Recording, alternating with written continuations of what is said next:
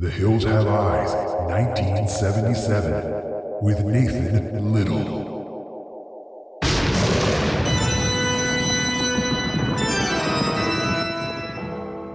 This time around, it's The Hills Have Eyes from 1977. Nathan Little will go into what really surprised him when he rewatched it this time. And he exposes a truth we all knew. Sometimes rabbits can really be a-holes. So let's get going.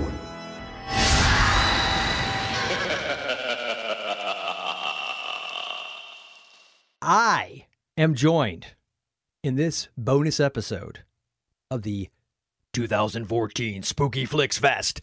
Fast, fast, fast. Nice. Thank you very much. I don't have to add any friggin' filtration to it now. By the one, the only, Nathan Little. Ooh, you got it right. You like that? What do you think I was going to say? Littell? Would have been great. Uh, Nathan Little. The I get a lot of Liddell. Liddell? Oh, okay. Okay, I could see that. Except there's no D. Yeah. So, You'd Nathan, how the heck are you, man? Well, I'm doing pretty good. Uh, I'm nervous as hell. Well, uh, you should be because the movie we are going to talk about tonight would make anybody nervous. In fact, I'm going to assume your nerves are purely where they're at because you just sat down and watched that movie. Because I forgot how brutal that movie can be. It was a brutal movie. Yeah. For its time and by I would say by today's standards, it's still pretty brutal. Yeah, I would actually say it was uh, almost as brutal as the remake, even though the remake was kind of a torture porn movie. Yeah, I never saw the remake, and that was primarily why because I got the vibe from lots of folks that that's what it was, and I felt that the original went there without crossing that barrier to where I'm going to just not even want to look at the screen. Oh yeah, they did a very good job on uh, holding the camera just far enough off to the side where you knew exactly what was going on, but didn't see it. Yeah, yeah, it, it, it's it's a lot of insinuation in the original Hills Have Eyes. So just in case for those you know listeners out there, because I would say actually of all the movies that are being covered in the bonus episodes, true obviously horror horror fans are very familiar with the movie, but I I don't know. I think there's probably a lot of folks out there who may have heard of it, but they don't necessarily know what it is, who directed, or anything like that. The Hills Have Eyes is 1977, correct? Yes. 77 motion picture is directed by one Mr. Wes. I haven't done any other movies you've ever heard of, Craven. And it is the story, I guess the simplest way to put it is family on trip cross country heading towards Cali with their RV and station wagon ends up on a kind of nuclear testing site slash military bombing range. I think they were just off the edge of it, but it did come up in the story, yes. Yes, and they have an accident, all because of a bunny. Yes. Which I am going to talk about. Good, because I didn't real I forgot about that. At first, I was thinking, "Oh, was this Craven's statement on the military's fault?" And I was like, "Oh no, it's a bunny rabbit." So, Rabbits to blame for everything. of course, it's always bugs. Always got to blame bugs. And they crash their vehicle, break the axle, and end up stuck out in the middle of this desert-like area. They say the hills have eyes. I guess it's somewhat of a mountainous area. I mean, those aren't big mountains, so I guess they're closer to hills. And there are people. The Nevada deserts, they have hills. Yeah, there you go. Yeah. And I'm in Florida. You know, come on. I'm in Utah. Yeah, but see, you got mountains. I got orange groves and alligators and mosquitoes. And crazy people. Uh, well, yeah, only only second to California. You got me there. Well, the the family crashes their vehicle, and unfortunately for them, they're, it turns out they're not alone. There are people in them, our hills, and those people are hungry. And they have eyes. And they do. Well, I mean, yeah, several pairs, in fact. And so they they look at them. Was that? Oh, I think all of them have pairs. Yeah, yeah. Nobody had an eye patch. Don't yeah. think I remember an eye patch. No, I don't either. Papa Jupe, nope. But Mercury did. You didn't really see his face. That's true. He kind of does the crazy dance, and it's The headdress.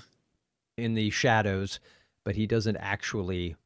He gets the beast takes care of him, which that's something I actually wanted to ask you about. So, okay, let's get into it. So, your thoughts on this movie first? When did you first see it, and your feelings then, and the best you can recall, and now that you've rewatched it? All right. Uh, I believe the first time, no, not believe. I know the first time I watched this was at a sleepover party around Halloween. I think that I was about 12. So I was kind of, you know, Wes Craven, you're going to be getting a bill for my therapy. uh, it seems to me that some of my worst slash best horror movie experiences all involved sleepovers of some sort mostly with my friends John and Jeff because their mom was a former hippie and didn't give a crap about anything we did. So I recall being around that same age and we did a double feature. We watched one at night before we went to bed. It was Sleepaway Camp. That traumatized me for years to come and followed the next morning by a movie called Pieces. Have you ever seen that movie? No, I've not even heard of it. To this day, I can't. The idea of watching it makes me get sick feeling, just the idea of it. So I don't know. Did you have that same feeling with this? I Had you seen Hills Have Eyes since you were a kid? Well, I think I may have seen bits and pieces of it, but I've not seen it in its entirety until just this last week. Okay. So what was your reaction to it?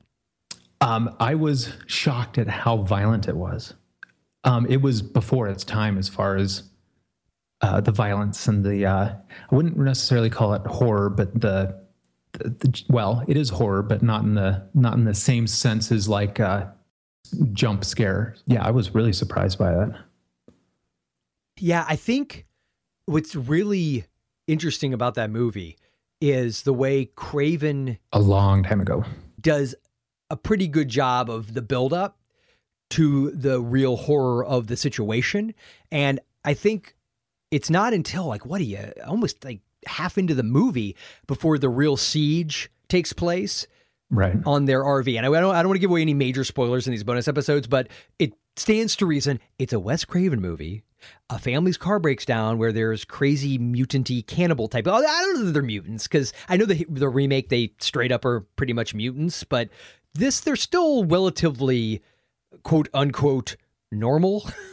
they almost set it up as if the uh, the father of the clan were almost uh, like a demon in this movie more than a mutant. Like he was just born wrong. Right. Yeah. And when they lay siege to the RV, from then it's just a barrel shot downhill till the end of the movie. Right just from that moment on but it's it's so brutal what happens because you're involving an older woman an older man a baby involving the baby almost made the movie not get filmed yeah i could see that yeah i was doing a little bit of searching on a couple different sites and there was uh, some some people wanted some major rewrites because of the baby part did they give any reasons well the baby originally died Wow. See, that's that line, right? It's sort of with uh, Dawn of the Dead, the original. I don't know if you're familiar with the alternative ending. In the original, the leads that escape die. Right. And I think, if I'm not mistaken, the uh, I can brain farting. Was it Gail, the female lead in the mall? She stands up and decapitates herself in a helicopter. It's like that movie was harsh enough without it ending on that note. You know, there's a fine line between horror and it's a fun ride and just complete and utter nihilism. so, did you find out any other interesting trivia bits? Let's see. The movie was originally rated X when they filmed it for violence, and then they had to cut it down in order to make it an R rating so that uh, the major theaters would carry it, um, which the MPAA is a thing of itself. Well, I guess I the other question I'd have watching it this time, while it is very brutal, it's not particularly gory. No, not at all. I mean, it has some. There's some blood and some burned flesh, but it's not.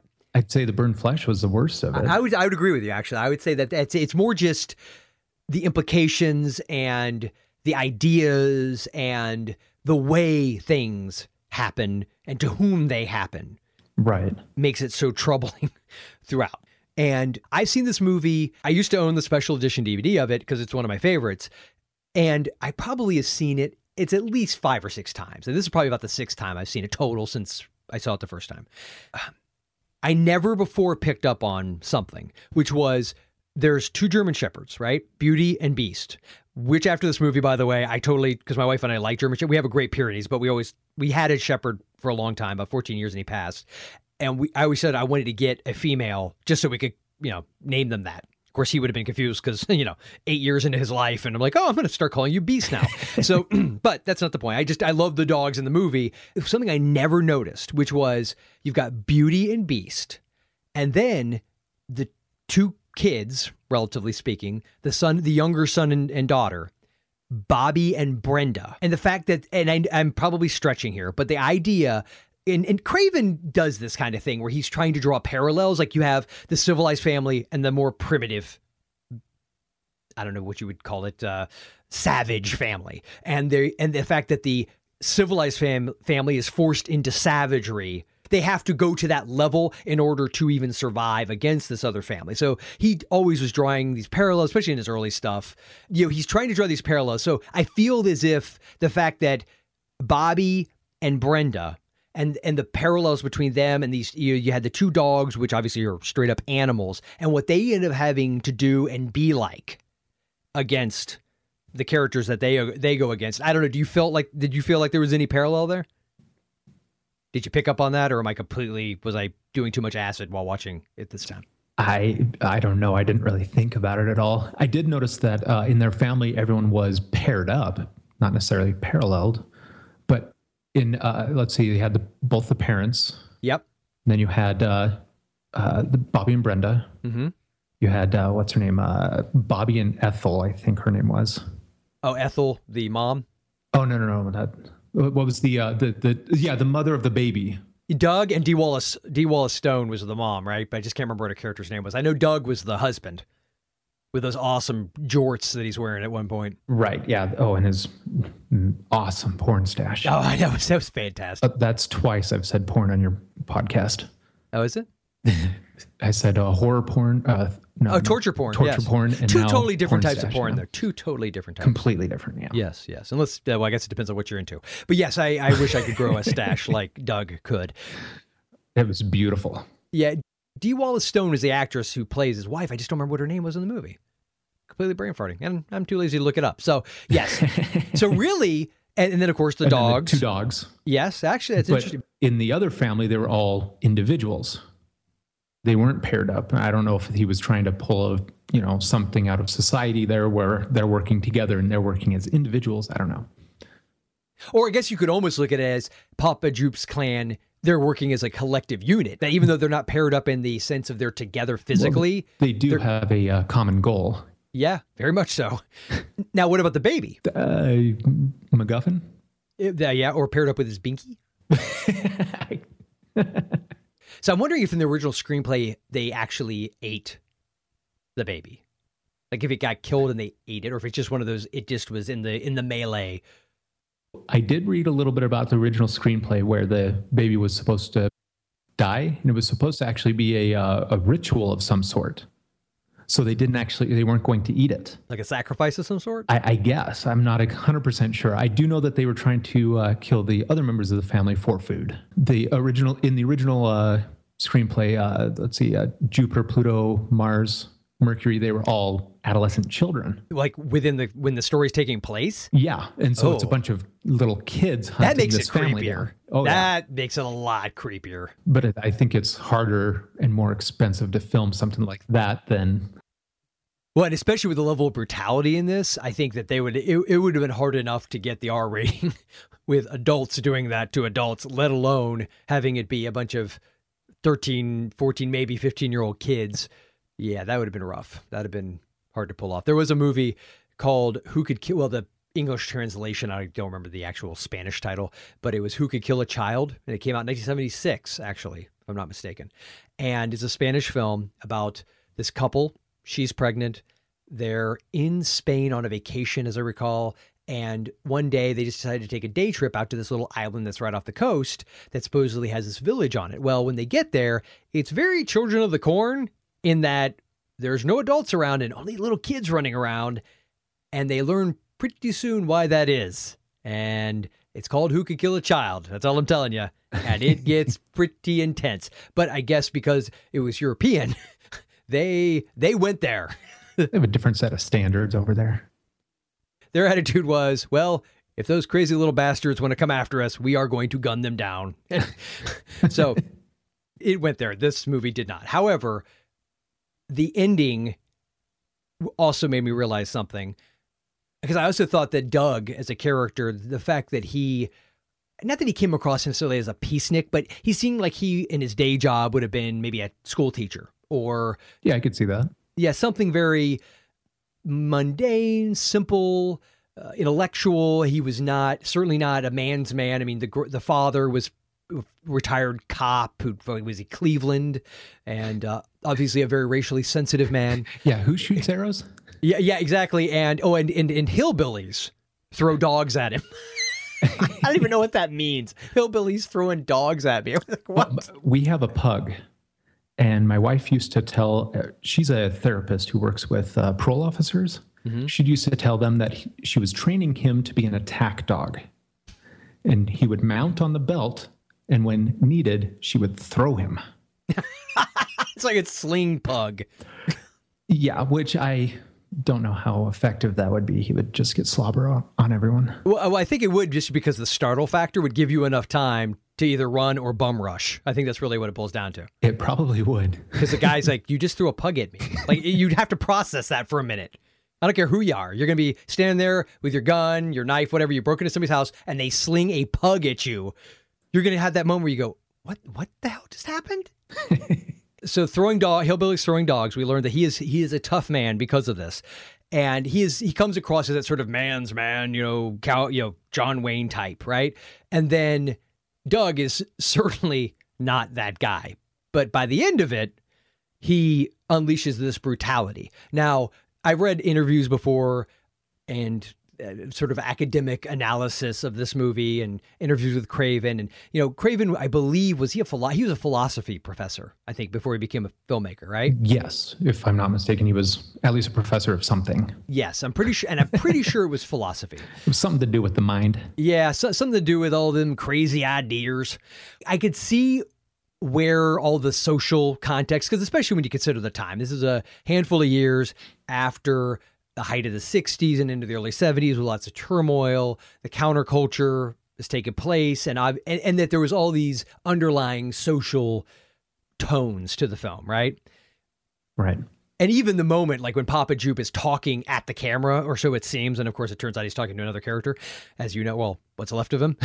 and he's talking about how we'll destroy your children's children and and that whole monologue almost if you replace him with say like a Charlie Manson type. That that idea of the you know breaking the society down and trying to build it up in your own image and just complete anarchy and wanting to destroy the status quo. That I think there's all that stuff in there, but there's also this part of me and maybe it's the Walking Dead's influence, I don't know. But Doug at the end, yeah, he loses it and he he's gone brutal, but I think if you think about the psychology of it, that seems like a pretty normal response given the circumstance of adrenaline and just everything that would be pumping through the guy at that well, moment. and you get his baby involved. Exactly. You know, as parents, I think I would probably fall into the same category as him by the end of the movie. And maybe I'm I'm I'm going to give it a pressure to myself. I hope it doesn't come across the way it probably will. I, I kind of hope I would react on some level like that it's that whole idea. You don't know until you're faced with right. something that devastating. Some people think they would stand up and they run. Some people think they'd run and they stand up. You just don't know. But I, I, I like to think that even if it meant going where he goes, and, and here's the thing you'd have to live with that because even at the very end, that last moment, I understand the insinuation. He does what he does, screen freeze frame, red, know, tint to the whole thing. It's like he's now an animal like them. But within moments after that freeze frame goes away in in the world of that movie, to me, he would probably break down sobbing and he would be filled with remorse probably for the rest of his life as well as PTSD. Yeah, total PTSD. Exactly. So what I mean is is that the insinuation is almost in that moment because he has become as savage as they are. But see, I don't know, is he? It's like he's purely on survival mode. Right. I yeah, I wouldn't say he ended up anywhere close to where they were. I would say his was just temporary, and that will take a little bit of time to get back from, but nothing like what the uh, the Hill tribe people were Exactly. were like. Yeah. Okay, we're good. Okay, I'm not alone in my weird interpretation of the movie. Something else I came away from the movie with is the idea that Susan Lanier, totally underrated. The Brenda character, to me, she has the best arc because she goes from this incidental in any other horror movie, she'd have been offed right off the bat. Oh yeah, she would be the first one killed. She's the uh, Drew Barrymore. Yeah, she's the cute little. Uh, I I do not feel creepy for saying this. I'm pretty confident she was into her early 20s when they made the movie, but cute little teen sex pot type, right? And she would have died, and she's bubbly and borderline annoying. She doesn't quite cross into the okay, let's get her gone, but she's you know a little annoying and She does uh, scream quite a bit. she does scream quite a bit and she turns into Barbara from Night of the Living Dead, which I freaking hate, even though it's understandable the mo- why she does when she does. But there's a shift, unlike last on the house on the left, where the females were utter fodder, just victims for the brutality. The well, no, even in that, the parents. ah, I don't want to give anything away, but the parents, some of the things that they do as far as they set up. But what I was going to get at is, Specifically, the dad. Yeah, in in the original in Last House, Yes. yeah, some of the things that he sets up. I'm getting to that idea that's a motif in many Craven movies to have the booby trap scenario, Oh, right? yes. Yeah. You go from this then into Nancy in Nightmare on Elm Street and what she does by the end of that. But it's Brenda who has the idea. It's Brenda who sets it really in motion because Bobby is at a loss. He's like, well, I got a gun and two bullets. That's all I got. he he just doesn't have any ideas. She's the one who says, "I've got an idea," and comes up with, quite frankly, I thought it was brilliant because it's it's implied she came up with the pulley system thing and the blow the RV to hell with propane thing, and the match. That was awesome. I am not a mechanic, but if the axle is broken, Well, it was the front axle. Here's a key, but is that a rear wheel drive station wagon? I have no idea.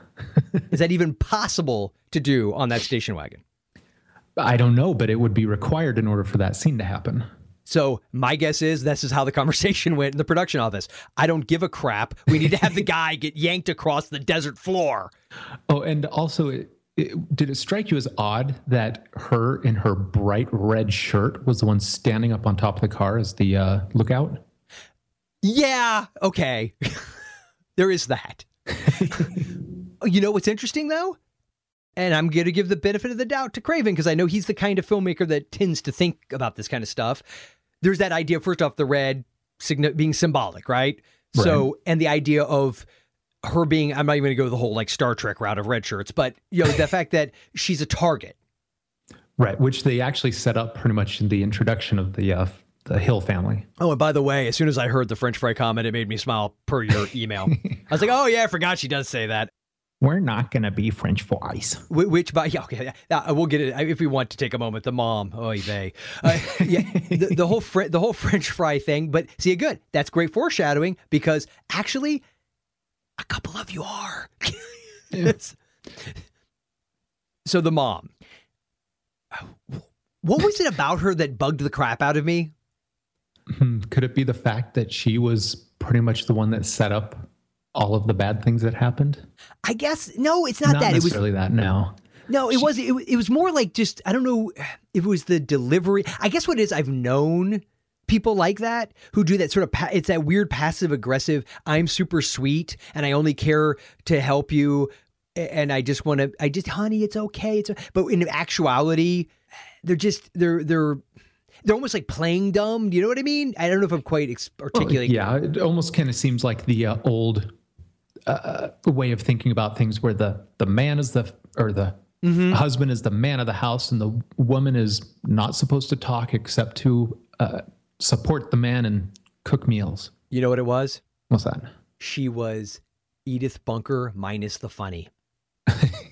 she was. She was Edith Bunker minus the funny. That's what annoys the crap out of me. And that's the same scenario you're talking about. Of course, the difference being in All in the Family, they're making fun of it and it's done for laughs. Right.